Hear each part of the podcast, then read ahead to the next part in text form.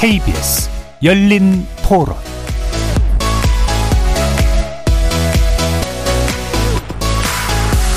안녕하십니까. KBS 열린 토론 정준희입니다.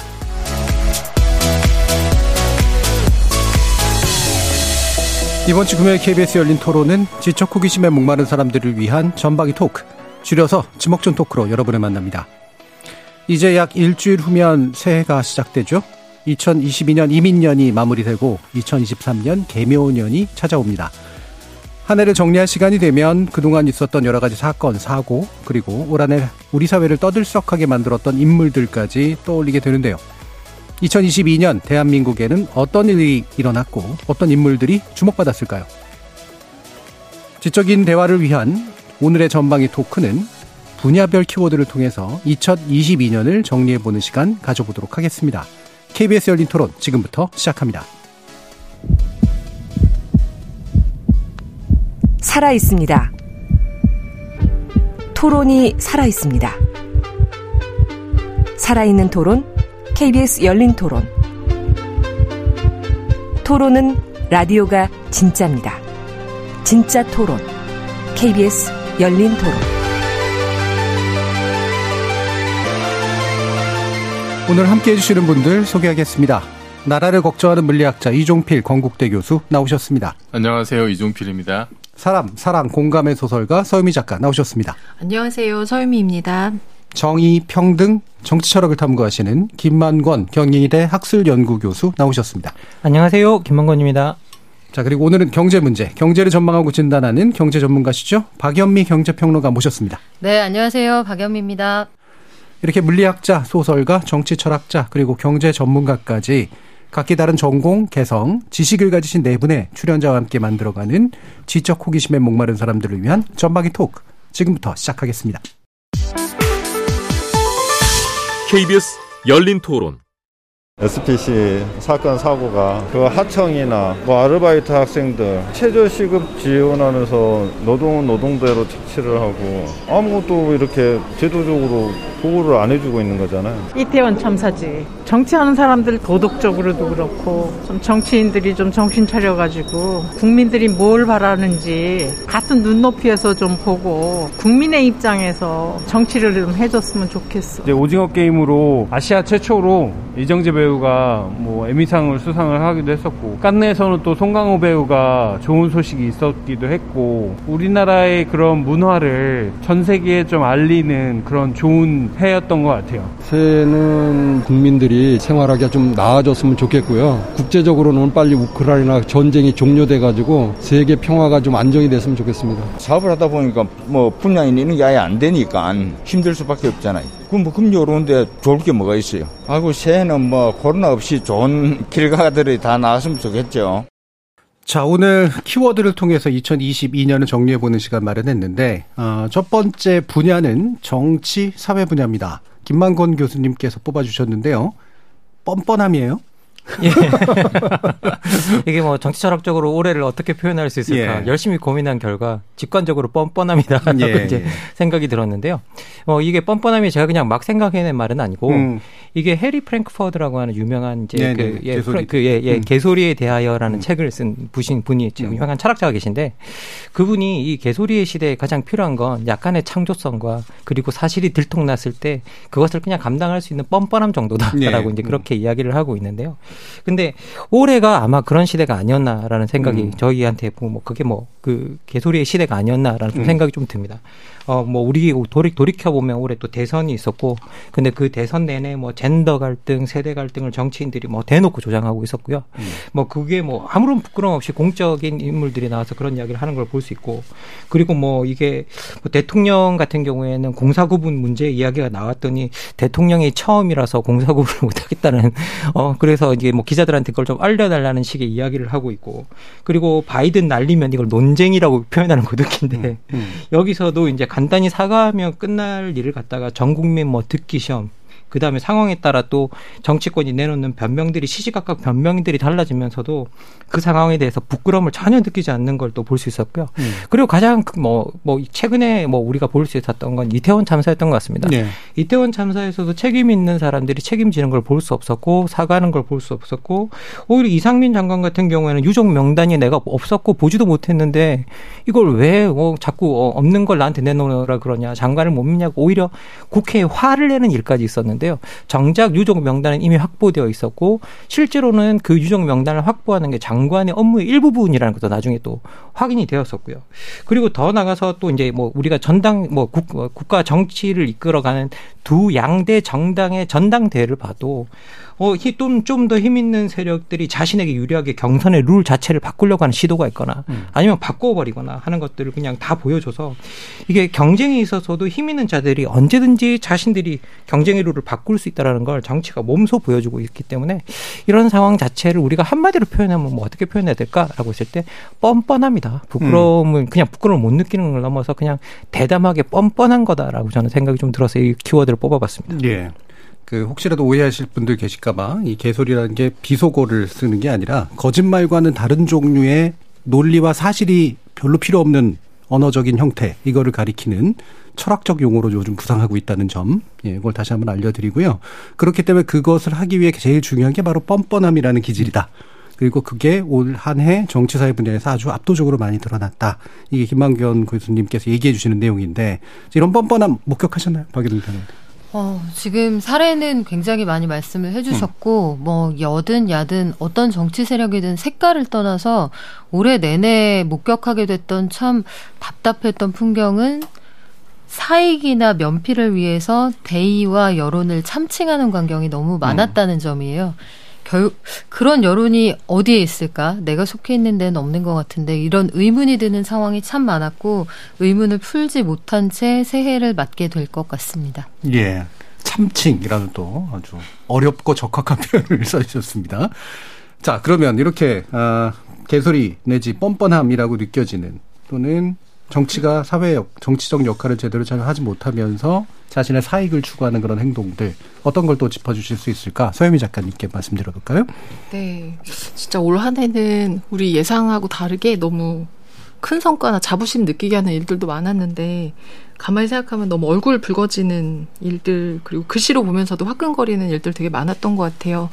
저는 어뭐 이태원 참사나 물난리 났을 때 그러니까 국민들이 뭐가 힘들고 무엇 때문에 우는지 전혀 알지도 못하고 알고 싶어 하지도 않는 것 같고 그러면서 사과하지 않았던 것들 떠오르고요. 최근에는 그 화물연대 파업 그 이제 마무리가 됐는데 그 분들에 대해서 이제 나라 경제를 좀먹는 조폭이다. 뭐 북핵의 위협과 마찬가지다. 어 이런 귀족 조폭이라고 말을 하면서 그 안전우님제 그 결국 일몰 그러니까 마무리 시켜버리는 그 사태를 보면서 국민하고 대화하기를 원하는가라는 생각이 좀 들었고 목소리를 내면 어, 우리 지난번 방송 때 썼던 것처럼 그 어떤 폭도나 음, 어떤 마녀처럼 이제 몰아붙이는 분위기. 음. 그래서 어, 오히려 잘못을 사과해야 되는 사람들이 훨씬 큰 소리를 내서 어, 사과를 받아야 하거나 우는 사람들이 소리를 좀 죽여야 되는 그런 좀 시간을 보내지 않았나라는 생각이 들어요. 음. 그러니까 사실 뭐저 견해 차이는 충분히 있을 수 있지만 사회적으로 상대적으로 약자라고 얘기되는 사람들에게 굉장히 강한 어떤 레이블을 붙여버리잖아요. 이게 네. 조폭이라든가 이런 게 왜 그런 심성이 좀 생긴다고 생각하시나요? 아 근데 그런 것 같아요. 이렇게 좀 글쎄요. 요즘의 정치판을 보면 뭐 예전에도 그런 분위기는 늘 있었지만 이렇게 여지를 주면 안 된다는 생각을 좀 음, 하시는 것 같아요. 예, 우는 소리 들어주다 보면 끝이 없다. 어, 우리는 대의를 향해서 나아가야 되기 때문에 이걸 진압한다라고 하는 것이 음. 좀 맞는 것 같아요. 예. 음. 이정표 교수님. 어, 그 아까 말씀하신 것 중에 이제 그 윤석열 대통령의 뉴욕 발언, 예. 그 욕설은 한 기억이 없고 이제 뭐 바이든은 날리면이라고 이제 해명을 하셨는데 저는 잘 이해가 안 되는 게 만약에 대통령의 말씀이 맞다면 그러면은 대통령이 얘기한 것을 어, 과반의 국민이 잘못 알아들은 거. 네, 그렇죠. 그러면은 적어도 어, 윤석열 대통령의 발음이 정확하지 않은 문제가 있어요. 예, 예. 대통령의 해명이 맞다면. 예. 어, 만약에 발음이 정확했으면 과반의 국민이 못 알아들었을 리는 없거든요. 예. 그걸 또 자막일 때 문제라고 또 얘기를 하죠. 네. 예. 그래서 저는 만약에 이제 그런 상황에서 다툼이 벌어졌다면 은 음. 우리 보통의 사람들의 그 관계에서는 아, 내가 발음이 조금 정확하지 못해서 잘못 알아들은 모양인데 원래 나는 이렇게 이렇게 얘기한 거다. 어, 그래서 좀 잘못 알아들은 당신도 잘못이지만 어, 그렇게 내가 발음을 잘못한 내 책임도 좀 있는 것 같다. 음. 라고 무마하고 넘어가는 게 저는 상식이라고 보거든요. 이게 또 대통령께서도 말씀하셨지만은 한미 동맹이 걸려 있는 문제잖아요. 음. 그러면은 그 문제도 저- 그렇게 이제 심각하다면 아 내가 대통령으로서 그때 뭔가 좀 긴박하고 얼떨결에 그냥 좀 부정확한 발음이 나와서 많은 사람들이 오해해서 잘못 들었을 가능성이 있다. 음. 이렇게 가는 게 저는 정상적인 어떤 해법이라고 보는데 자기 책임은 하나도 없고 잘못 알아들은 사람에게만 책임을 지고 그것을 보다 특정 언론사의 이후에 이제 보복성 어떤 그 취재 제한까지 가한 것이 그 다른 사람들 보기에는 아니 저게 대통령이 지금 해명하는 것이 거짓말이기 때문에 그걸 감추려고 하는 것인가라는 오히려 그런 의혹만 증폭시킨 음. 그런 결과를 초래한 것 같아요. 네. 그러니까 모든 과정이 상식적으로 좀 잘 이해가 안- 안 되는 음, 음. 그러면서 힘으로 이제 윽박 지르려고 하는 것이 굉장히 좀 뻔뻔하다는 생각이 좀 들었고 음. 최근의 사례를 하나 들자면은 이거는 이제 제 개인적인 이해관계하고도 연결이 되는 건데 대통령께서 그 문재인 케어를 폐지하겠다고 이제 네. 말씀하셨어요. 저도 사실은 지금 이제 뭐 나이도 많이 들고 하다 보니까 네. 비싼 장비의 도움을 받아서 이렇게 검사를 받을 예. 일이 좀 생기고 그리고 이게 사람들이 보기에는 아니 검사에서 정상인데 그러면은 낭비 아니냐 이런 주장이잖아요. 그래서 건보 재정 파탄 났다는 건데 그게 사실은 뭐 수치성 수치상으로도 전체 재정의 0. 몇 프로밖에 안 되는 그 비용이라서 사실은 그것도 팩트가 아니고 그리고 만약에 그런 논리라면은 그러면은 건강 검진 받아가지고 뭐 전 국민이 다 하는데 네. 그래서 아무런 질병이 발견되지 않으면은 그 모든 건강 검진 비용은 다 그러면은 낭비하는 건가? 음. 그건 아닌 거잖아요. 의료보험의 보장이 확대되는 것을 이렇게 재정 파탄이니 뭐 이런 식으로 몰고 가는 것이 과연 합당한가 이제 저 같은 사람에서는 혜택을 보고 있는 입장에서는 음. 상당히 좀 이게 이해도 안 되고 약간 좀 기분 나쁘기도 하고 음. 어 앞으로 이게 줄어들면 저는 그러면 이제 또 돈을 더 내야 되는 이런 상황이라서 예. 어 이건 좀 이렇게 되면 안 되겠. 새해는 좀 이게 어 대통령께서 다시 한번 전향적으로 이 문제를 좀 봐줬으면 좋겠다는 생각이 들었습니다. 예. 방금 뭐 이종필 교수님 얘기하신 부분이 좀 이따 우리가 얘기하게 된 제작진이 꼽아준 안전 문제하고도 연관이 되는데 안전 문제를 이제 비용으로 생각하는 그런 사고하고 연결이 돼 있죠. 또 그 전에 이제 뭐 정리하고 가면 박유민 평론가님이 보시기에 네. 사실은 뻔뻔한 사람이 승리하잖아요. 그러니까 경험치가 생기는 거 아니겠습니까? 어, 그런데 그럼에도 불구하고 세상이 조금씩 발전하고 나아지는 건 예외가 하나씩 생기면서 예. 뻔뻔함 클러스터의 균열이 생기잖아요. 아하, 예.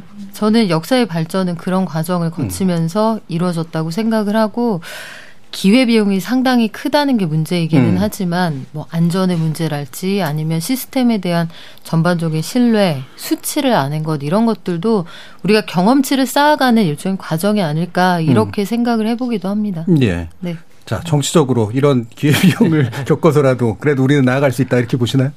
뭐 실제 뭐 항상 우리가 뭐 그 역사에는 뭐 이렇게 내려가는 데가 있으면 올라가는 데가 있고 이렇게 예. 왔다 갔다 했던 건 사실이고요. 그리고 우리가 진보라고 했을 때도 그것이 쭉 올라간다는 것이 아니라 내려갈 때도 있고 올라갈 때도 있지만 그 연속적인 곡선을 보면 발전하는 방향으로 가고 있다라는 이야기고 그래서 뭐 이렇게 박연미 평론가님께서 이야기해 주신 게 저는 어느 정도 뭐 저도 그렇다고 믿긴 믿는데 그 지나가는 과정 속에서 그걸 지나가는 그 과정이 되게 고통스러운 것 같아요. 그렇죠. 예. 음. 너무 그 고통스럽고 그리고 기본적으로 선 저는 약간 최근에 정치에서 정말 저는 정치를 우려하는 부분이 뭐냐면 정치에서 사실에 근거한 토론이 많이 사라지고 있다. 네, 그렇죠. 예, 다 때려잡는 이야기 음. 아니면 그리고 자기 그냥 우기는 이야기 음. 그러다 보니까 기본적으로 사- 정확한 사실에 근거하지 않은 토론들은 사실은 토론의 가치가 없거든요. 네. 왜냐면 해봤자 잘못된 방향으로 가고 잘못된 정책으로 가기 때문에 그래서 기본적으로 우리가 정확한 사실과 어느 정도 논리적 정합성이 맞는 이야기를 어느 정도는 해야 되는데 정치하시는 분들이 마치 지금 유튜버와 자기가 구분이 안 되는 그러니까 제도권 음. 정치와 유튜브에서 나오는 정치가 구분이 안 되는 그러니까 자기가 제도권 정치인으로서 해야 될 말이 어떤 말인지를 잘 모르고 그리고 마치 극우 뭐 아니면 뭐 극자 이런 식의 아주 극단에 있는 논리들을 끌고 와서 어 그 이야기들을 전개하고 그것들을 아주 그냥 아무 그 꺼리낌 없이 그냥 팩트에 기반하지 않고 혐오나 차별이나 이런 걸 조장하는 발언까지도 서슴지 않는다라는 부분은 우리 제도권 정치에서 반드시 반성해야 될 부분이다라는 생각입니다. 뭐 사실에 근거해 달라. 그리고 이제 논리가 좀 너무 옆으로 나간다라고 하면 마법의 단어가 나오죠. 편향적이다. 저는 사실 편향적이고 논리 편향적인 사람이라 이런 욕을 많이 듣습니다. 자, 그럼 안전 문제로 한번 넘어가 볼까요? 제작진이 이제 안전 문제를 키워드로 뽑아주셨는데 정치 사회 문제에서 정치와 사회의 안전이라는 부분이 굉장히 심각한 문제가 있었다라고 느끼는 것 같아요. 이정필 교수님 아까 뭐 말씀하신 부분하고도 좀 연관이 되는데. 네, 그렇죠. 뭐 12구 참사는 현재 진행형인 음. 문제고 그 전에 젊은 노동자가 빵 공장에 소나기에 끼어서 이제 숨진 음. 비극진 사건이 있었는데 이런 그 노동 현장에서 죽어 나가는 젊은 청춘들이 너무 많다는 게 지금 이게 해묵은 과제잖아요.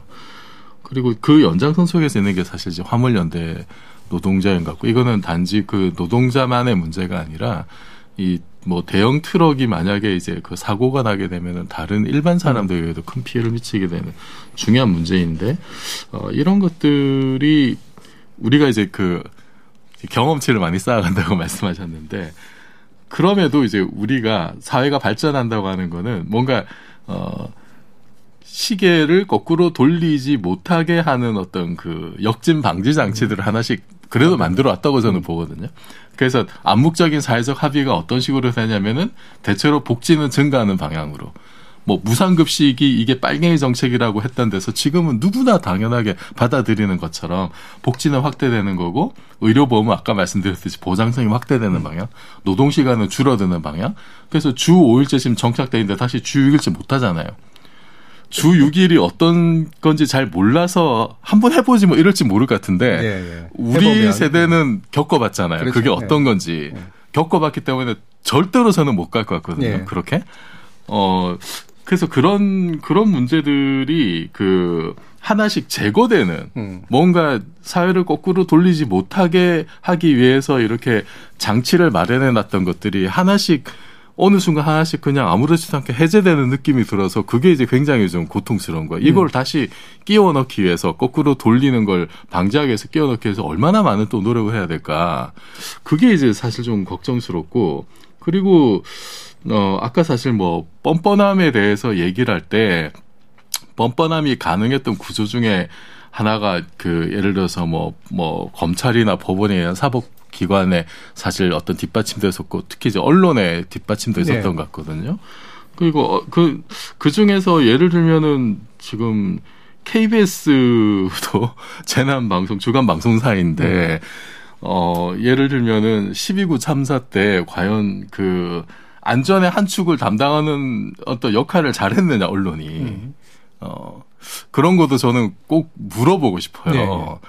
KBS가 재난방송 주간 방송사로서 과연 그 역할을 다 했는가. 음. 어, 그러니까 안전에 대해서 이렇게 막 얘기를 할 때 저는 KBS가 가지고 국민의 방송으로서 가진 그 책임을 굉장히 무겁게 받아들여야 된다. 음. 어, 그, 그 속에서 사실은 뭐 화물연대 이야기라든지 아니면은 뭐 다른 노동자의 어떤 상황이라든지 그렇게 다루어야 진정성 있는 어떤 그런 언론의 모습이지 않을까라는 음. 생각도 듭니다. 네. 이게 이제 우리 사회가 이제 세월호를 겪고 난 다음에 이제 안전에 대한 민감도가 높아졌다라고 우리는 생각을 했는데 그리고 더 안전해졌는지는 모르겠지만 적어도 이제 안전이라고 게 되게 중요한 키워드로 떠올랐던 것 같은데 그리고 코로나19가 그걸 훨씬 더 강화시켜 줬고요. 이게 좀 역전되어 가고 있다라고 생각을 하시나요? 서유미 작가님? 두려움은 많아진 것 같아요. 음. 두려움 많아지고 안전해야 한다, 나쁜 일이 있을 수 있다는 생각은 많이 하지만 실질적으로 사회적인 분위기가 그렇게 따라온 것 같지는 않고요. 음. 어, 아까 이제 그 화물판 연대 파업 잠깐 얘기를 제가 했었는데 사실은 우리가 그 뭐 이렇게 큰 어떤 그 생각을 가지고 보지 않아도 도로를 운전하고 갈 때 사람들이 이제 큰 그런 화물 차량들을 볼 때 두려워하잖아요. 네. 도로 위에 무법자라고 네. 부르고 사실은 졸음운전부터 과적해서 교통사고 많이 나서 어 왜 저런 거 관리 안 하냐라고 했었지만 그 사람들이 나서서 그러니까 안전 운임제 하게 해달라. 그래서 최근 어 3년 동안 그걸 하고 연장하기 위해서 이제 이 파업을 한 건데 실제로 많이 그 사고가 줄었고 실질적으로 그래서 이걸 좀 더 유지하고 확대하기 위해서 이제 파업을 했던 건데 지금 안전에 대한 그 불감증이라고 우리가 말할 때 보면은 대부분 시선이 되게 미시적으로 머물러 있어서 생기거든요. 그러니까 당장에 파업하면서 생기는 뭐 경제적 손실. 그러니까 이제 경제를 좀 먹는 조폭이라는 이제 말이 음. 나오는 건데 근데 이게 그러니까 경제라고 하는 물론 뭐 굉장히 이제 저는 경제에 대해 잘 모르고 돈에 대해 잘 모르지만 이 어떤 추상적인 것하고 사람의 목숨하고 바꿀 의향이 얼마든지 있는 거예요. 이게 죽어나가는 걸 아는데도 불구하고 그래서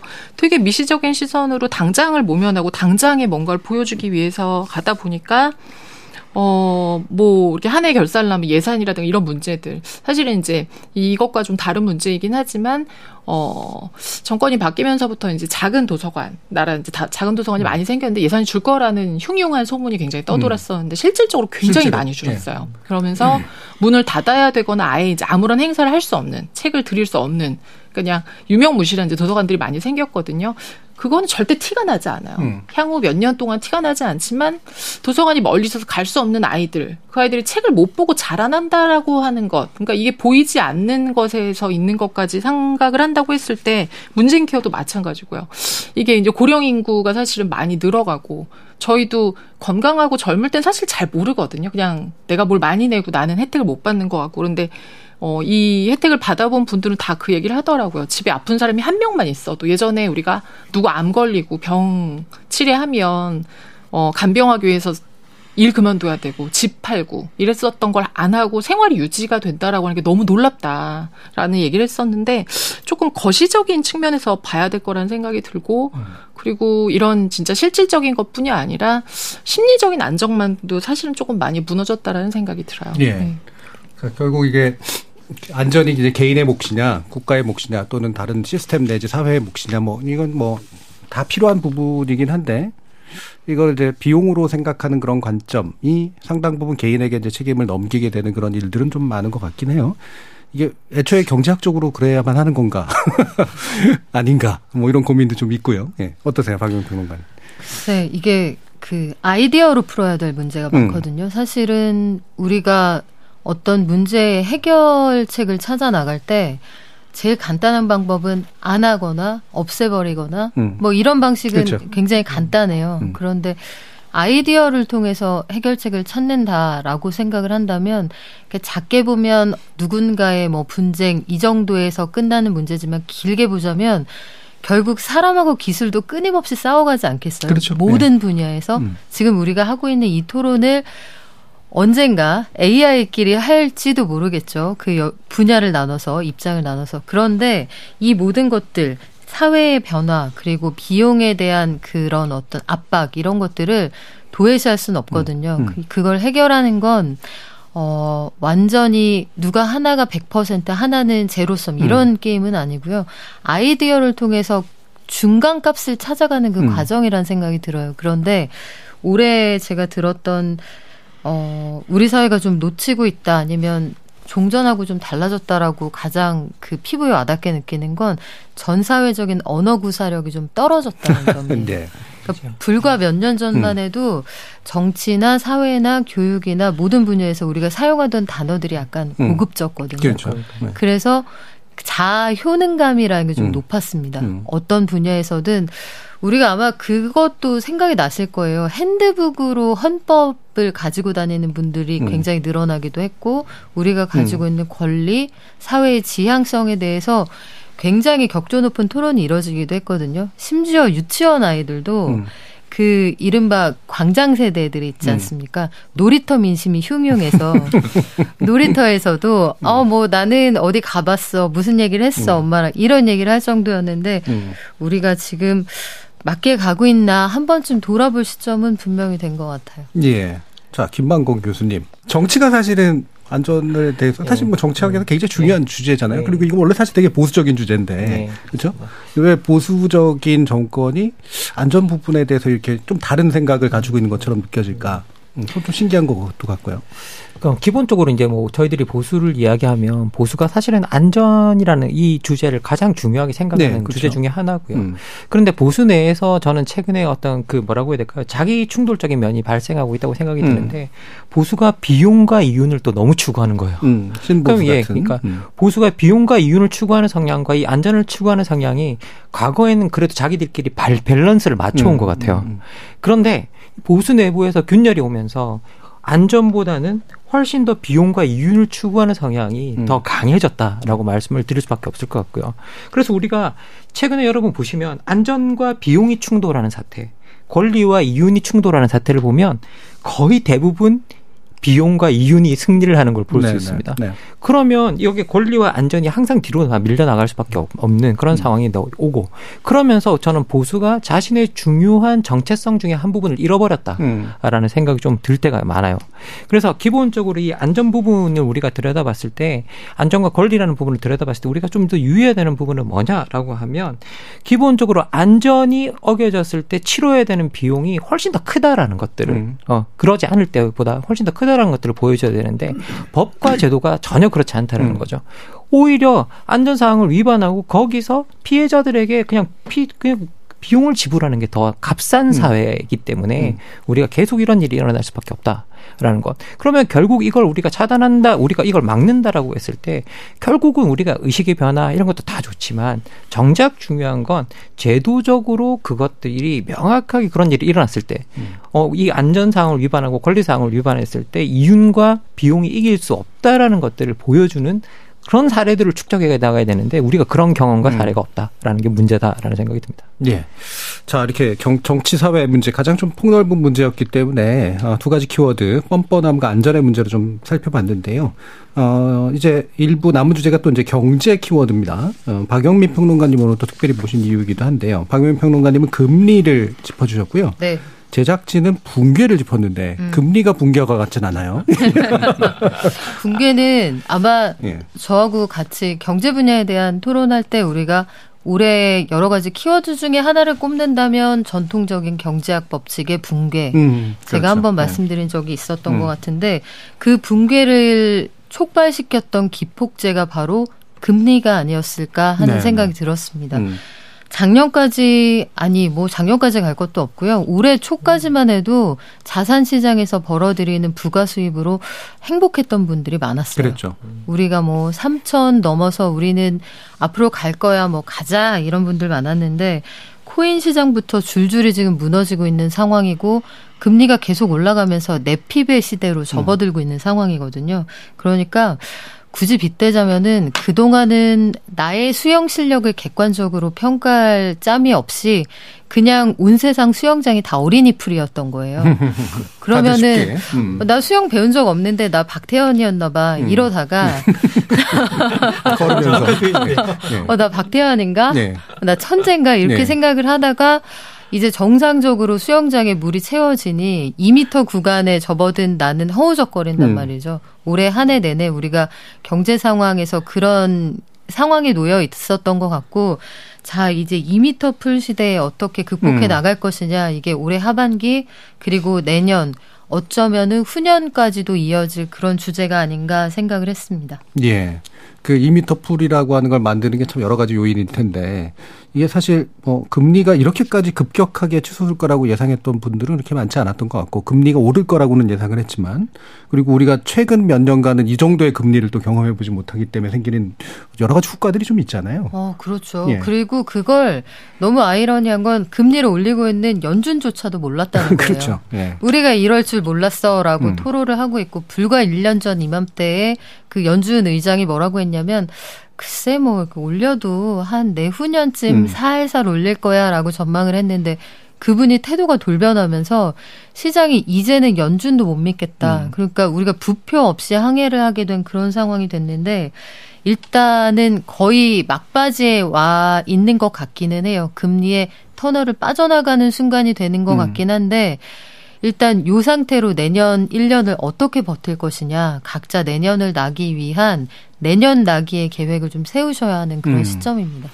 자, 금리 인상의 뭐 여파를 느끼시는 분들인지는 잘 모르겠어요. 근데 솔직히 말하면 어돈뭐 자산이 좀 금융 자산이 많아서 어뭐 정기예금 이런 거 잘 넣으실 분들은 좋으시겠지만 금리 역할 영향 영향으로 내 또뭐 내가 이제 예를 들면 어 부채가 좀 많아가지고 확실히 가처분 소득이 줄었다 이렇게 느끼시는 분들도 있을 텐데 서유미 작가님은 둘 중에 어느 하나도 아닌 것 같은데 제 아니에요. 느낌 맞죠? 저는 저는 전세 대출 이자가 예.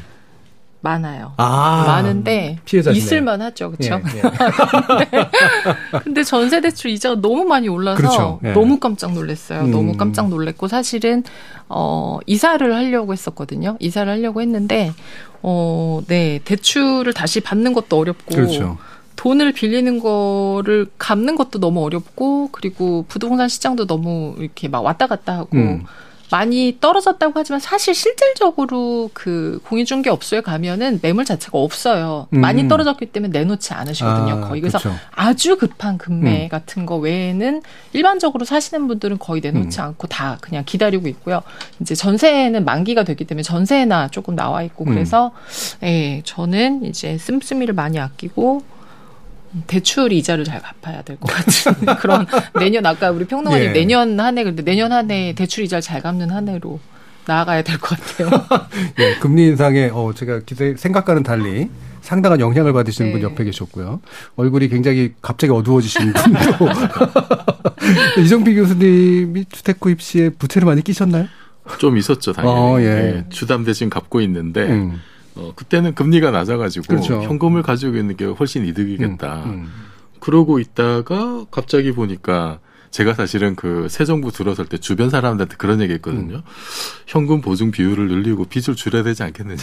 그런 얘기 주변에 했어요. 주변에 다 조언하고 주변에 했는데 예. 돌아와서 제 통장을 보니까 저는 안 그런 거예요. 네. 주담대 물려 있고 제뭐 현금 중에 상당 부분 주식 시장에 가 있었고 음.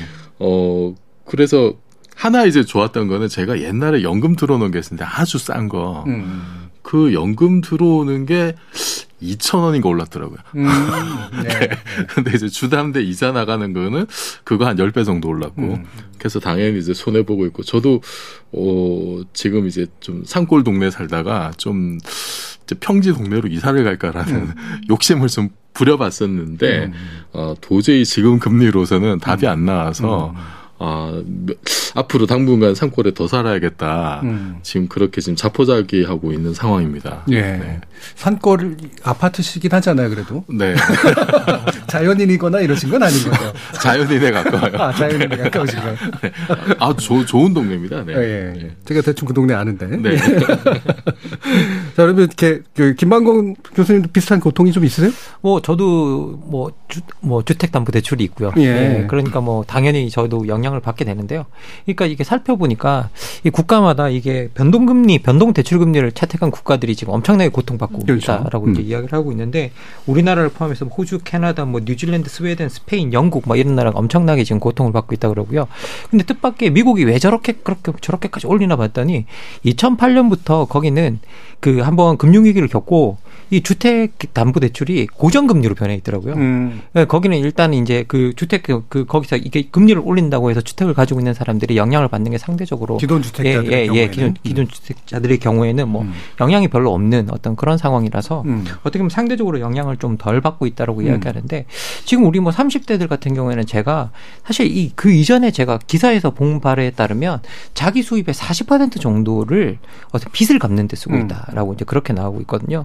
그런데 이제 금리가 그 금리가 오르기 이전에도 그랬는데 그러면 금리가 오른 이후에는 훨씬 더 부담이 심해질 것 음. 같아서 지금 어쨌든 이 금리가 오른 것들이 여러 세대들 중에서도 특히 젊은 세대들에게 상당히 부담이 많이 가지 가게 되지 않을까라는 생각이 들어 좀 걱정이 됩니다. 음. 예. 자, 이 부분에 대해서 이제 우리 박 평론가님이 구체적인 조언과 전망을 주시기 전에 음. 좀더 고통을 들어보는 게 재밌을 것 같아요. 뭘 줄이세요, 서유미 작가님? 아 가스비도 엄청나게 올랐어요. 가스 혹한이 온다는데 가스비가 어, 아직 이제 막 이제 완전 트는 거 아니고 풀 가동 어, 아니고 예, 예, 예. 반만 가동하고 있거든요. 어. 어, 그런데 금액은 훨씬 많이 올랐어요. 그래서 음, 어떻게 할까 고민하고 있어요. 그냥 그냥 따뜻하게 아니야 또 그런 노력을 하지 못하기 때문에 뭔가 노력을 또 잘 못해서 뭐 어떻게 이런 거 못하고 어 따뜻하게 좀 나기 위해서 제가 이제 겨울에 할 일이 많아고 이번 겨울이 따뜻하게 나기 위해서 그냥 덤터기를 써볼까 어디까지 나오나 한번 볼까라는 아, 생각도 좀 한번 들고요. 어디까- 한번 어디까지 해볼까. 뭐 이런 생각도 음. 한번 들고 자포자기 하는 거죠. 그런 마음도 들고 아니면 이제 한번 한 달을 한번 좀 풀가동 해보고 안 되면은 이제 조금 다시 생각해야 되지 않나라는 마음도 들고 하여튼 물가는 근데 다 오른 것 같아요. 정말 예. 공기 빼고 다 오른 것 같아요. 음. 가서 짓는 모든 것들이 너무 그 마트 같은 데서 이제 배달을 시키면 정말 깜짝 놀라게 오더라고요. 음. 그래서 네, 음. 고통스럽죠. 예. 김, 김만규 교수님의 고통은 어떤 거 주로 줄이세요? 아, 뭐 저희들도 결국은 뭐 이렇게 생활 쪽에서 뭔가를 좀 줄이게 되는 경향이 있는 것 같고요. 그리고 자꾸 제가 제가 그건 원래 해야 되는 일인데 안 하고 있어서 안 하고 있다가 최근에 이제 자꾸 제가 전 불을 끄더라고요. 환경주의자도 아니었는데. 예. 제가 자꾸 불도 자주 끄고 예. 그리고 이게 또 집에 안에 그 실내 온도들 보면서 예. 야 여기까지 올려도 될까? 또 한 번 더 생각해 보게 되는 것- 경우도 있고 확실히 느끼는 건 뭐냐면 마트에 가서 장을 보면 느껴져. 음. 장을 보면 이게 담기는 과거에 담, 담고 있던 것과 지금 담는 것들이 달라지고 음. 그리고 훨씬 덜 담은 것 같은데 훨씬 더 쓰는 느낌이 확연히 또 들고 있고요. 제가 가장 충격받았던 건 아직도 제가 잊혀지지가 않는데 한 두어 달 전에 제가 생강을 하나 사러 갔는데 음. 생강 한 쪽이 5천 원인 거예요. 오, 예.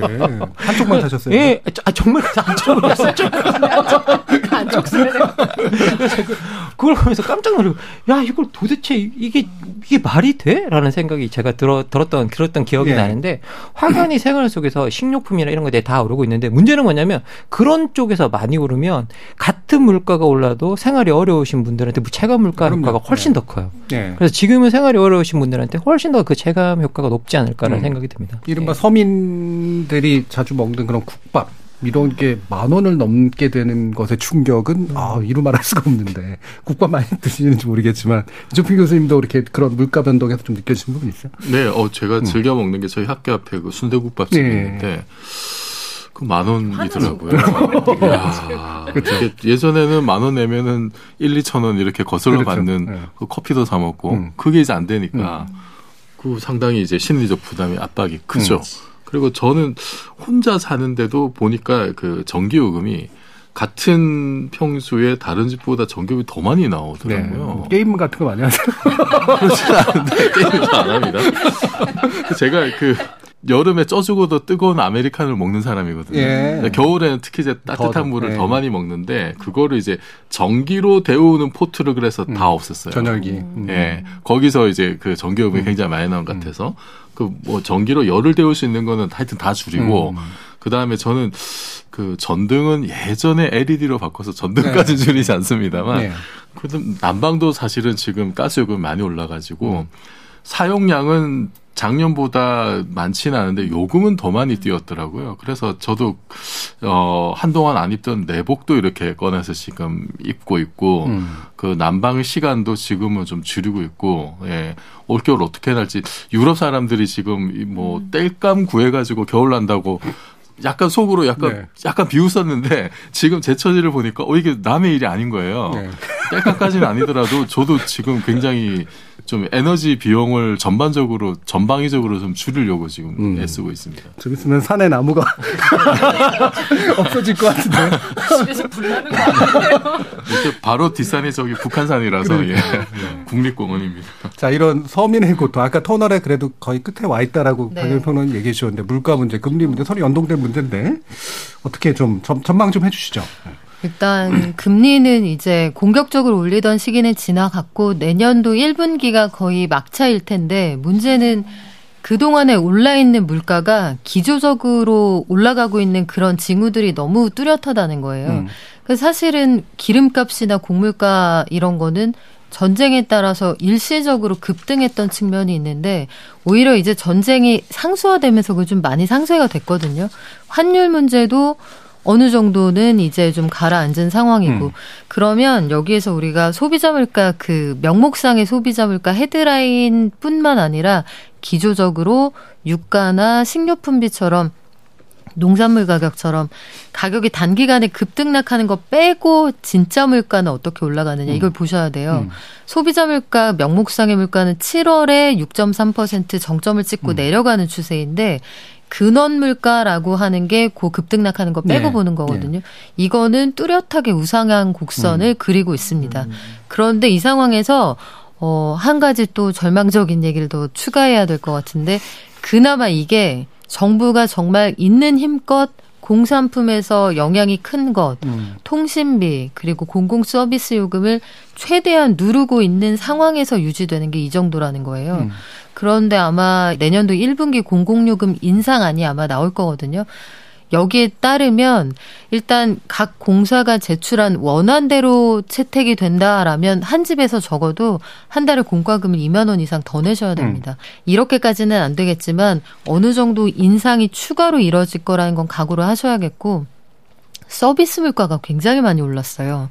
예컨대 남성분들 그 머리 뭐 커트 자주 하시게 되는데 그냥 동네 미장원 가면 보통 한 15,000원. 근데 이게 좀 달라졌어요. 뒷자리가. 뒷자리 새로 쓴 가게들이 많이 늘어났고 아이들 학원비 많이 늘어났고 색연필, A4지, 뭐 크레용 이런 가격까지 다 한 20%씩 올랐거든요. 내년에 추가로 서울시는 택시요금 기본요금도 올- 오르게 되니까 이런 것들이 아마 내년 상반기에는 음. 굉장히 체감하기 어렵다 느끼실 겁니다. 예. 그래도 어 요즘에 그 올해 한 해 아마 붕괴 얘기 나온 것 중에 그 영화 헤어질 결심에 붕괴됐다라는 그런 표현들이 있었잖아요. 너무 붕괴되지 마시고 어, 좀더 버티시면 좋겠다 이런 생각도 해봅니다.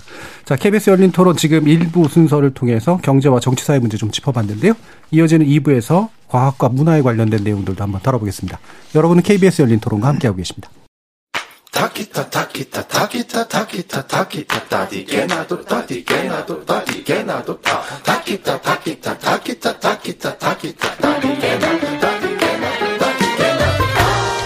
물음표가 느낌표로 바뀌는 순간 KBS 열린 토론. 지적 호기심에 목마른 사람들을 위한 전방위 토크. 정치 철학자 김만권 경희대 교수, 물리학자 이종필 건국대 교수, 소설가 서유미 작가, 박연미 경제평론가 이렇게 네 분과 함께하고 있습니다. 자, 세 번째 영역은 과학과 환경 영역인데요. 어, 이종필 교수님께서 역시나 다누리호를 꼽아주셨는데, 네. 요거 올 연말에 안 했으면 어떡하려고 그러셨는데. 저는 믿고 있었습니다. 네. 네, 믿고 있으셨어요. 네. 어, 예. 과학자의 염력으로 믿고 있었습니다. 자, 이, 이 정도로 중요한 그 의미가 되는 이유는 뭔가? 어, 이게 이제 세계 일곱 번째로 달 음. 탐사국에 그렇죠. 이제 진입을 하게 된 건데 그 앞에 여섯 나라를 보면은 러시아, 미국, EU, 중국, 일본, 인도 이제 이 정도거든요. 근데 이들 나라 보면은 전통적인 뭐 선진국이거나 아니면 다들 인구가 1억 이상이에요. 그래서 전체 경제 규모도 우리보다 월등하게 큰 나라들이란 말이에요.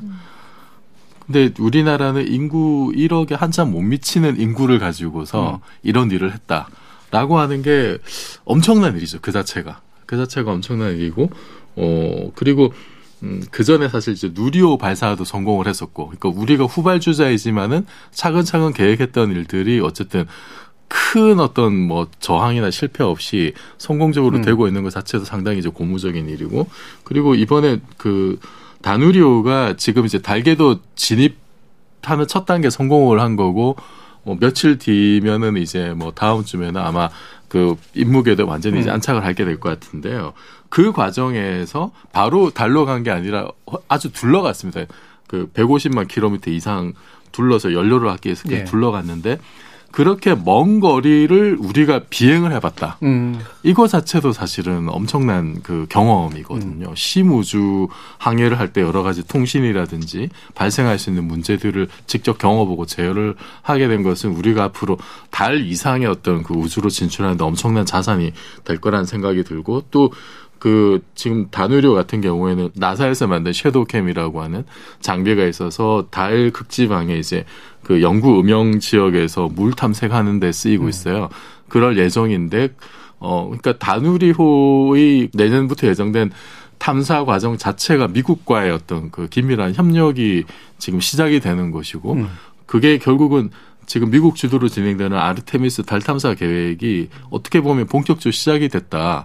거기서 우리가 중요한 파트너로 이제 역할을 할 수 있는 어떤 계기를 지금 열게 됐다는 점에서 굉장히 저는 큰 의미가 있고 음. 그리고 가장 큰 의미는 제 생각에 지금 자라나는 우리 어린이들이 저희 때와는 다르게 음. 우리의 우주선을 보고 이제 꿈을 키울 수 있게 된 게 그게 가장 큰 성과가 아닐까 싶습니다. 예. 저희 때는 그 우주 왕복선 보고 그 전에는 보고. 위에 세대 알폴로 세대. 네네. 예. 초등학교 그 중학교 때는 이제 달 그러니까 왕복선 보고 이제 꿈을 키웠었는데 이제는 다누리를 보고 아이들이 아마 꿈을 키우게 될 것이다. 그렇게 잘할까요? 어떻게 보세요? 어, 근데 진짜 약간 진짜 우주 시대가 열리나라는 네. 생각이 들어요. 제가 그때 우리 같이 다누리호 할 때 막 그 찾아봤었을 때 어떤 그 천문학자 분이 그런 얘기를 하셨더라고요. 이 인류의 화성 거주는 미래가 아니라 이제 현재 일이다. 우리가 음. 대비해야 된다. 그러면서 그걸 뭐에 비유하셨냐면 구한말에 유럽이 그 바다로 나갔을 때 우리도 우리도 배는 타는데 우리는 바다로 나가야 된다거나 뭐 여기를 통해서 다른 나라로 간다 이런 생각 자체를 안 했다. 근데 그게 사실은 일제가 우리를 침략하게 된 원인이 되었을 수 있다. 그래서 우리도 우주로 나가는 것에 예를 들면 뭐 이렇게 뒤로 미룬다든가 주저할 게 아니라 이게 대비해야 하는 일이다라고 하셨었는데 되게 좀 뭐라 그럴까 우리 앞에도 얘기했지만 우리가 또 막 삶 속에서 살다 보면 정말 가스비 생각하고 그렇죠 어, 생강 가격 생각하면서 정말 네. 미시적으로 살아야 되는데 우리에게 어, 하늘 위에 뭔가가 있다라는 것도 사실 잘 믿어지지 않는데 거기로 가서 우리가 살 수 있을지 모른다라고 하는 부분들이 아 인간 그러니까 결국 인간의 삶이라는 건 굉장히 그 작고 디테일한 미시와 어마어마한 거시와 음. 상상이 다 이렇게 어우러져서 만들어지는 거 우리가 다 뭐 개인이 알 수는 없지만 그래서 다 각자 어떤 관심 분야나 좋아하는 것들을 파고들어서 인류라고 하는 이 모든 사람들의 어떤 삶을 만들어준다는 생각이 들어요. 음. 그 방금 그 거시하고 미시를 얘기하셨는데 사실 네. 이 항공우주 분야 그 예전부터 좀 우리가 좀 다뤄봤지만 경제적 관점에서 보면 어 사실은 답이 안 나오는 투자라고 볼 수도 있고요 낭비라고 볼 수도 있고 또 때로는 또 산업적으로 엄청 과장하면서까지 뭔가를 뻥튀기시켜서 얘기하는 경향도 좀 있고 그렇게 해서 어떻게 좀 체감이 되시는지 한번 또 얘기 한번 들어보고 싶네요. 네. 아폴로 11호 생각을 먼저 떠올리게 됐는데 이게 69년에 최초의 유인 우주선이 달에 도착을 했단 말이죠. 그 암스트롱 아저씨 음. 생각나는데 이게 전 지구사적으로 얼마나 큰 일이었냐면 특히 미국의 맹방이라고 했던 한국의 경우에는 그날 그 암스트롱이 첫 발을 내디뎠던 딱 그날 한국에서는 경인 고속도로가 개통을 했거든요. 음. 그래서 처음에 이름이 아폴로 고속도로였어요. 그러니까 그 정도 영향을 미칠 정도로 그렇죠. 그리고 아폴로 박사님도 계셨고. 그렇죠. 그리고 네. 아마 우리 어렸을 때 생각나실 거예요. 그 즈음에 유행했던 눈병이 아폴로 맞아요. 눈병. 예, 예. 근거는 알 수 없지만 음. 왜 아폴로 눈병이라고 찾아 찾아봤더니 아폴로 우주선이 달에 갔을 때쯤에 유행, 음. 유행을 했던 그런 눈병이라고 하더라고요. 이번에 그 우주선을 우리가 우리 기술로 쏠 수 있다는 걸 믿으면서 자란 세대는 음. 이 생각할 수 있는 상상의 지평이 무한히 넓어진다고 봐요. 음. 그 제가 처음 기자 됐을 때 중국 출장 가서 정말 놀랐던 음. 그 기억을 한번 떠올려 보면 바로 옆 동네에 가서 점심을 먹는다고 하더라고요. 네. 그래서 저는 정말 그렇게 생각했죠. 뭐 차로 한 10분, 음. 뭐 걸어서 한 30, 두 대리객 시간, 이상을. 두 시간 반을 가서 그렇죠. 아 이게 옆 동네구나. 예. 그런 스케일을 경험하고 나면 우리 아이들은 당연히 우리나라는 선진국이고 남의 기술 필요 없이 우리가 할 수 있는 일이 참 많고 우리가 우주 기술의 불모지였다라고 하지만 자력으로 어쨌든 자력으로 개발한 발사체가 우주로 날아올랐고 시험위성도 임무궤도에 성공적으로 안착을 했기 때문에 이걸 할 수 있다는 걸 확인하고 믿으면서 자란 세대가 그려갈 미래는 우리가 경험했던 거랑은 또 음. 완전히 다를 거라고 봐요. 예. 방금 또 그 얘기 하시니까 중국 경험 얘기 하시니까 어떤 친구가 중국 친구가 한국 와가지고 전화를 했대요. 어, 나 한국 왔으니까 빨리 오라고. 그래서 어디냐 그때 부산이라고. 야, 이 대륙의 스케일은 다르구나. 이렇게 얘기를 했답니다. 빨리 안 오는 게 이상하겠죠, 그 사람들. 네. 자, 근데 이게 사실은 저는 지난 시기까지 우리 항우연이라든가 이런 데들이 굉장히 노력해서 뭔가를 해내고 이런 게 참 훌륭해 보였는데 정치는 사실 이 성과는 이용하는데 그 성과를 만들어내는 사람들이 인정은 잘 안 하는 측면들이 있고 사실 약간 파괴되는 면도 좀 있는 것 같고 좀 우려되는 요소도 좀 있습니다. 뭐 말씀 한번 들어보죠, 김만국 교수님. 뭐 이게 그 결국은 우리가 달 이야기를 하게 되고 음. 우주 이야기를 하게 될 때 그 우주에 대한 동경 뭐 그런 것들도 있겠지만 음. 실제로 이제 많은 국가들이 이 달이나 우주에 관심을 가지게 되는 건 결국은 우주와 달에 있는 자원들 문제 네. 때문이고요. 그리고 이제 이 우주와 자원들을 개발하는 거에 있어서 우리가 그러면 여기가 협력의 장소가 될 것이냐 아니면 뭐 우리가 거기에 경쟁의 자 다시 새로운 경쟁의 장이 될 것이냐에 대해서도 우리가 생각을 많이 하고 있는데 실제로는 이제 우리가 뭐 우주 거기 아무도 소유하지 않았는데 이걸 갖고 우리가 뭐 경쟁하거나 뭐 하거나 이렇게 할 수 있을까라고 이야기를 하기 하겠지만 실제로 그래서 제가 좀 찾아보니까 1967년에 유엔에서 회원국 60개국의 서명을 받아서 우주 조약을 체결 했더라고요. 네, 네. 여기 보니까 지구를 제외한 모든 우주 공간과 천체는 모든 인류에게 열려 있어서 어느 국가도 소유하지 않는다라고 음. 하고 여기 60여 개국 이상이 서명을 했대요. 근데 문제는 뭐냐면 이 조약에 근데 자원 활용에 대한 내용이 빠져 있답니다. 아하, 예. 그래서 이거 자원 활용을 어떻게 할 것인가가 또 문제가 되기 시작해서 실제로 아폴로 11호가 달에서 토양을 가져오면서 이제 우주 자원 개발에 들어가는 그 본격적으로 논의가 돼서요 됐는데요. 1979년에 그래서 달 조약을 체결해서 달의 자원의 소유를 금지하는 조약을 체결했는데 영향력 있는 국가들은 아무도 가입하지 않았어요. 조약 뭐그 그 서명을 하지 않은 음. 예, 거죠. 달, 달에 갈 국가들은 예, 달에 갈 국가들은 아무도 서명을 하지 않은 거죠. 그래서 실제로 또 지금 현재 미국이나 룩셈부르크나 이런 데서는 민간 기업이 달의 자연 자원 소유를 인정하는 법을 독자적으로 지금 만들고 음. 있고요. 그리고 일본도 유사한 법을 이제 제정을 추진하고 있다라고 이제 그렇게 나오고 있습니다. 그래서 우리가 이제 지구를 두고 사실 우리가 더 큰 문제는 뭐냐면 또 저렇게 자원이나 달의 자원 이런 것들이 너무 크다 그러고 특히 뭐 특히 최근에 가장 그 핫 이슈가 헬륨 3라고 하는 음. 이제 그 자원이라고 하는데요. 여기서 정말 거기 100톤 정도만 있으면 지구가 1년 정도 쓸 음. 수 있는 에너지를 만들 수 있다고 합니다. 그래서 어, 결국은 또 우주 왕복선이 한번 왔다 갔다 할 때마다 30톤, 40톤 정도를 와- 그 가지고 올 수 있기 때문에 음. 이 우주 왕복선이 세 번 정도 왔다 갔다 하면 지구가 1년 쓸 수 있는 에너지가 나온다라는 이야기를 음. 또 하고 있고 이제 그러니까 저는 사실 과학자가 아니라 이런 이야기를 들으면서 이게 진짜 가능한 일인가? 음. 라는 생각도 들긴 드는데요. 그럼에도 불구하고 이제 달과 우주를 향한 자원 경쟁이 본격적으로 펼쳐질 것, 걸칠 것이고 그 가운데 더 치열해지는 그 개발 자체가 저는 더 우려스러운 게 우리가 그 달과 우주에 눈을 돌릴 때 정작 우리 삶의 터전인 지구에서 눈을 떼게 되지 않을까. 음흠. 예. 그래서 이제 그 부분은 조금 걱정스럽고요. 음. 실제로 뭐 철학에서도 저희들이 그 한나 렌트 같은 경우가 음. 달을 향한 우리 시선을 이야기하면서 지구 소외가 시작되었다라고 네. 이제 이야기를 하거든요. 그래서 그 지구 소외라는 부분도 한번 생각해 봤으면 좋겠다라는 생각이 듭니다. 예. 예. 어, 밖에를 보다 보니까 지구의 문제를 안 보게 된다. 음. 또는 지구의 문제 때문에 밖으로 나갈 수밖에 없게 된다도 사실 있을 것 같고요. 근데 중요한 건, 저, 다시 또 이제 이종필 교수님께 이게 과학자로서 이 성취는 참 굉장히 자랑스러우실 텐데 계속될 수 있을 것 같으세요?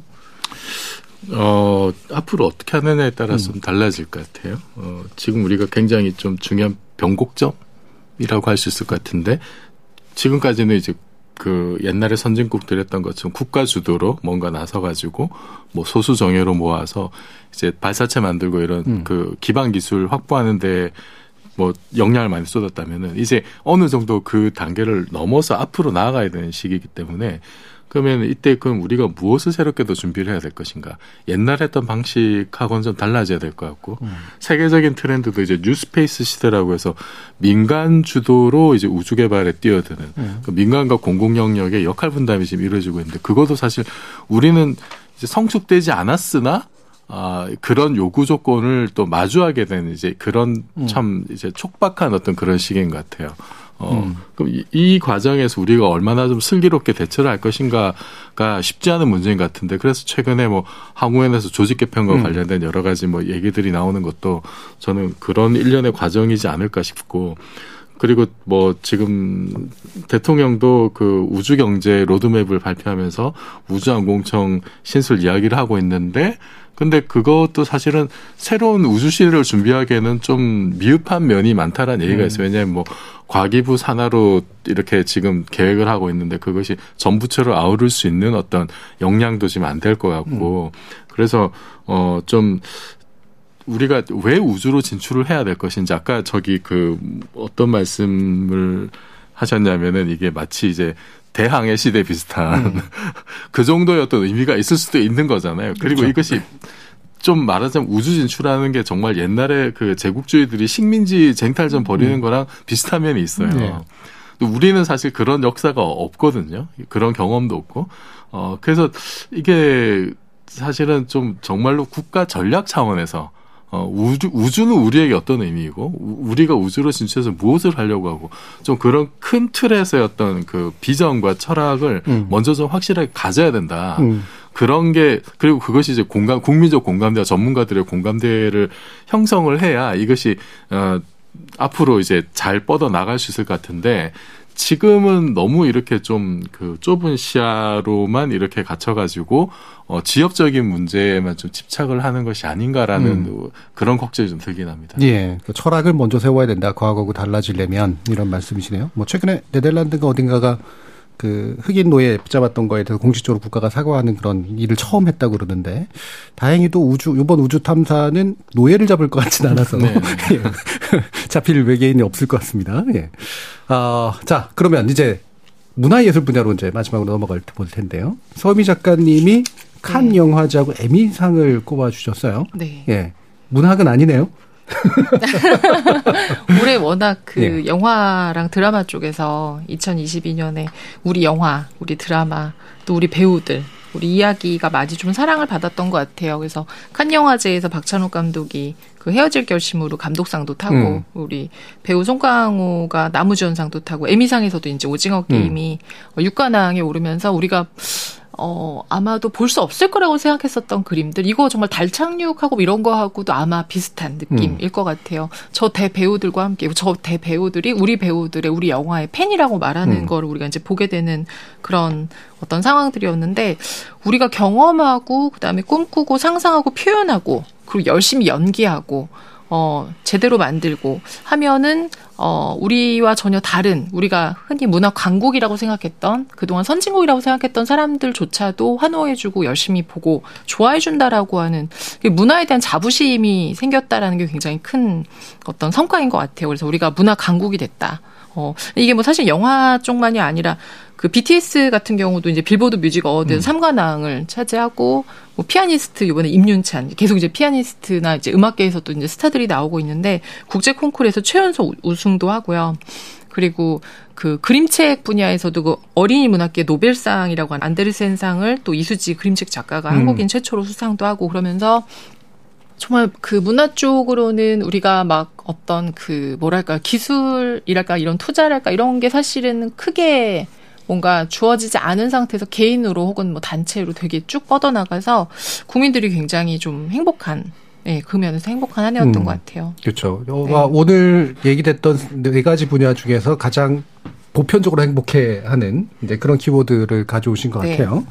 어, 박연미 평론가님은 실제로 이런 힘이나 행복이나 이런 게 좀 느끼세요? 저는 칸에서 그 시상식 할때 음.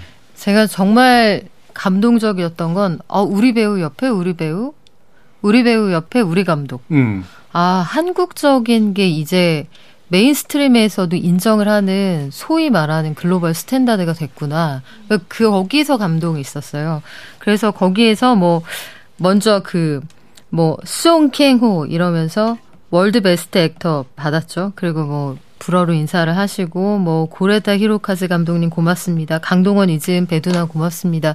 이렇게 말씀하셨는데 야 현장에 우리 배우가 정말 많구나. 그리고 그 옆에 이 영화에는 참여하지 않은 다른 배우 박해일 씨가 또 흐뭇하게 쳐다보고 있더라고요. 근데 지금 영화를 보는 건가? 이게 사실인가?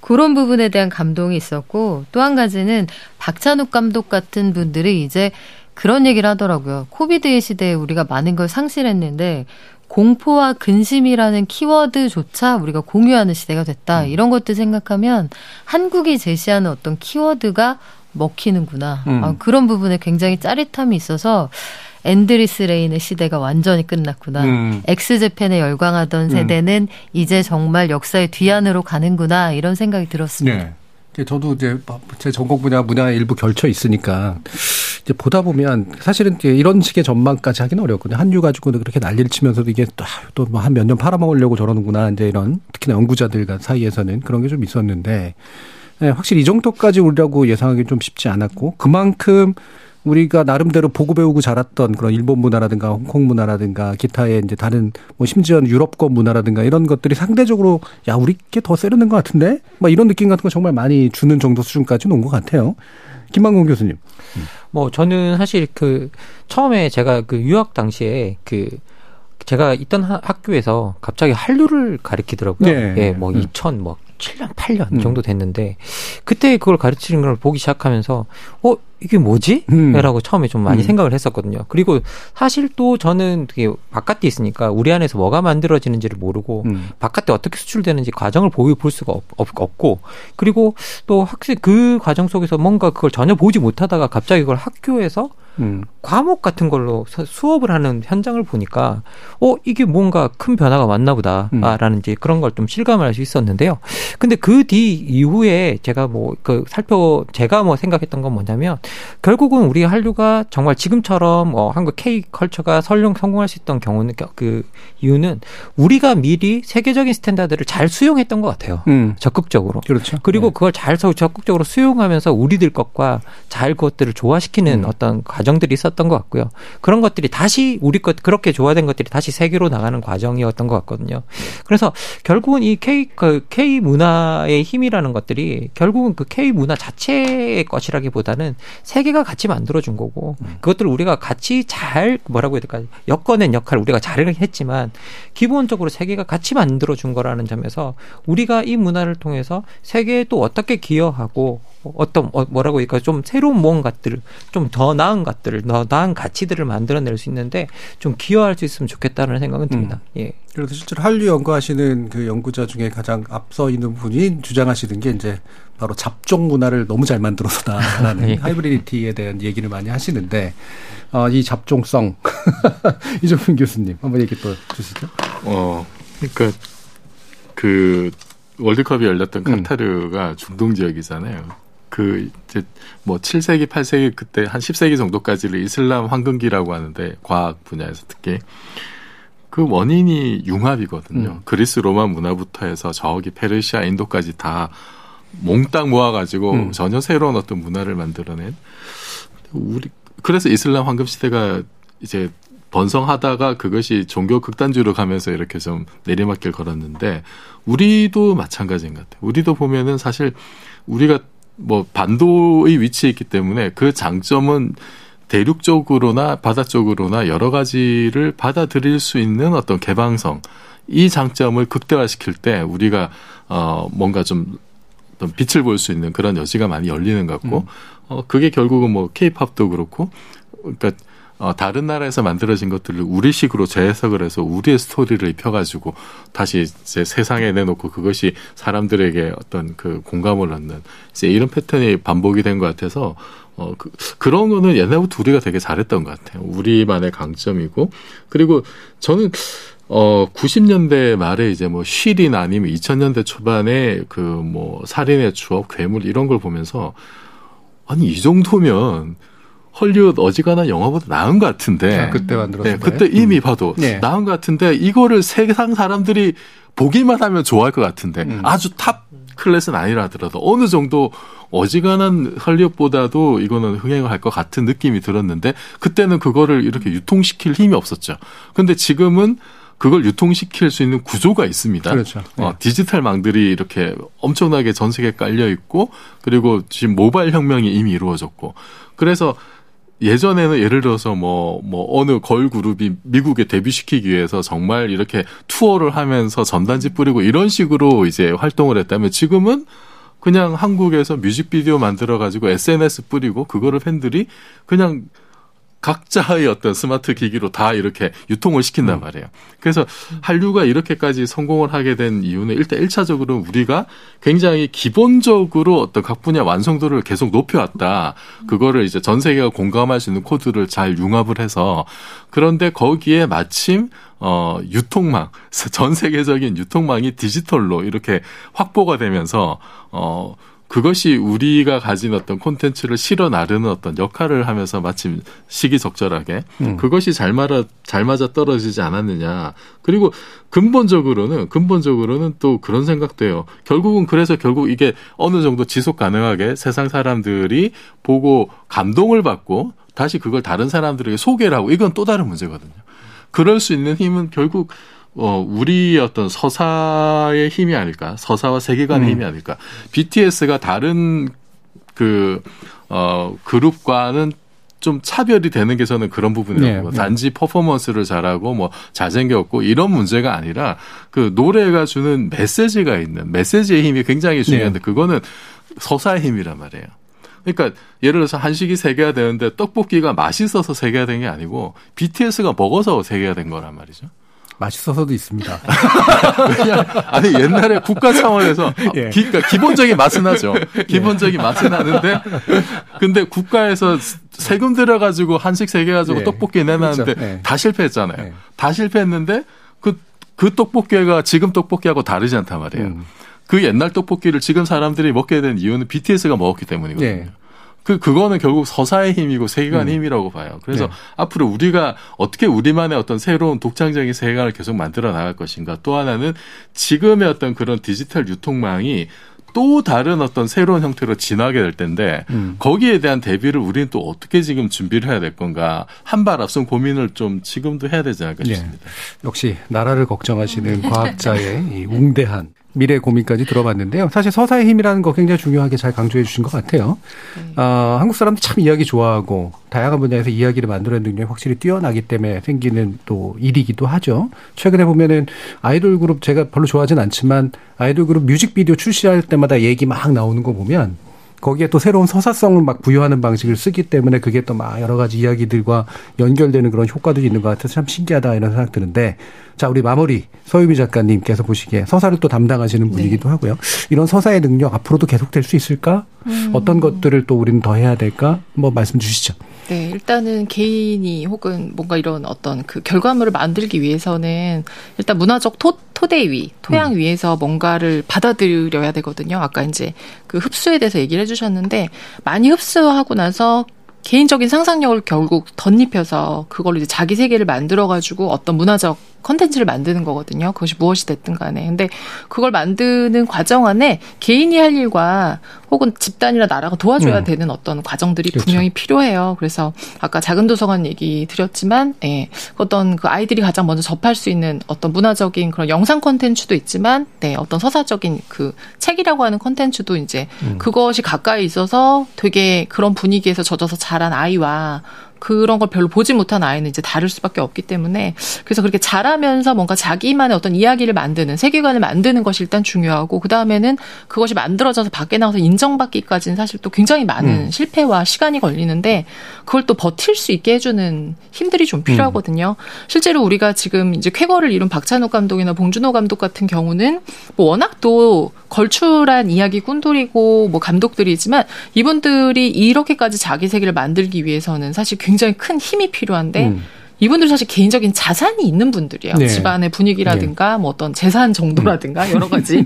네, 근데 이것들을 개인에게만 사실 맡길 수 없거든요. 음. 그래서 저는 지금 우리가 이제 밖에서 상을 받아 왔을 때 인정해 주는 것이 아니라 물론 지금의 이제 그 젊은 세대들은 아까 우리 이종표 교수님 말씀하신 것처럼 이제 한국의 것 하면 일단 봐주는 분위기가 됐기 때문에 훨씬 좋은 출발점에서 시작을 하지만 어, 더 많은 어, 이야기를 만들 수 있는 좋은 정말 문화적 강국을 3대가 아니라 이어가려면 많은 굉장히 멀리 보는 그런 지원이 좀 필요하다는 생각이 들어요. 네 그렇죠 천재나 산업의 힘만으로가 아니라 이제 사실 사회적 분위기와 문화의 힘 이런 네. 것들이 되게 중요할 것 같습니다. 자, KBS 열린 토론 지적 호기심에 목마른 사람들을 위한 전방위 토크, 줄여서 지목전 토크. 각 분야별 키워드로 2022년 정리해 봤는데요. 소설가 서유미 작가, 박연미 경제평론가, 정치철학자 김만곤 교수, 물리학자 이정표 교수 네 분 모두 수고하셨습니다. 감사합니다. 고맙습니다. 감사합니다.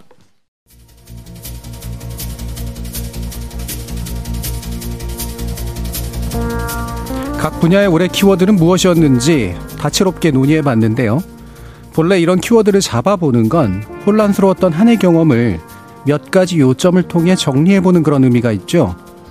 근데 솔직히 이게 다 무슨 소용이 있나 하는 생각이 들기도 합니다.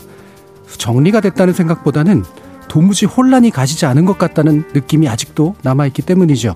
그래서 저의 2022년 키워드는 혼돈입니다. 지금까지 KBS 열린 토론 정준이었습니다.